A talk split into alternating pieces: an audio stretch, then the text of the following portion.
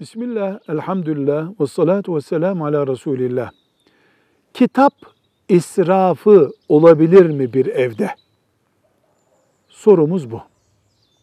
Evet, ekmek çöpe atıldığında, elektrik, su, gaz fazla tüketildiğinde, yani gereksiz tüketildiğinde israf sayıldığı ve o israf günah olduğu gibi kitaptan da israf olabilir.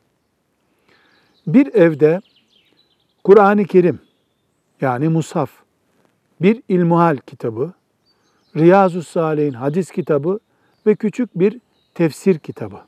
Bunlar ekmek peynir gibi bulunması gereken şeylerdir. Ama ilmi birikimi açısından, dil farkı açısından oturup okuyamayacağı kitapları bulundurduğunda bir Müslüman, o kitaplar israftır. Çocuğunu hazırlıyor, çocuğunu yetiştiriyor ayrı bir mesele. O israf olmaz. Ama bu kitap değerlidir diye alınmış, 10 yıldır okunmuyor. Bir 10 yıl daha da okunması mümkün değil. Bu evde sadece değerli bir kitap diye bulunuyor. Hayır, bu bir israftır.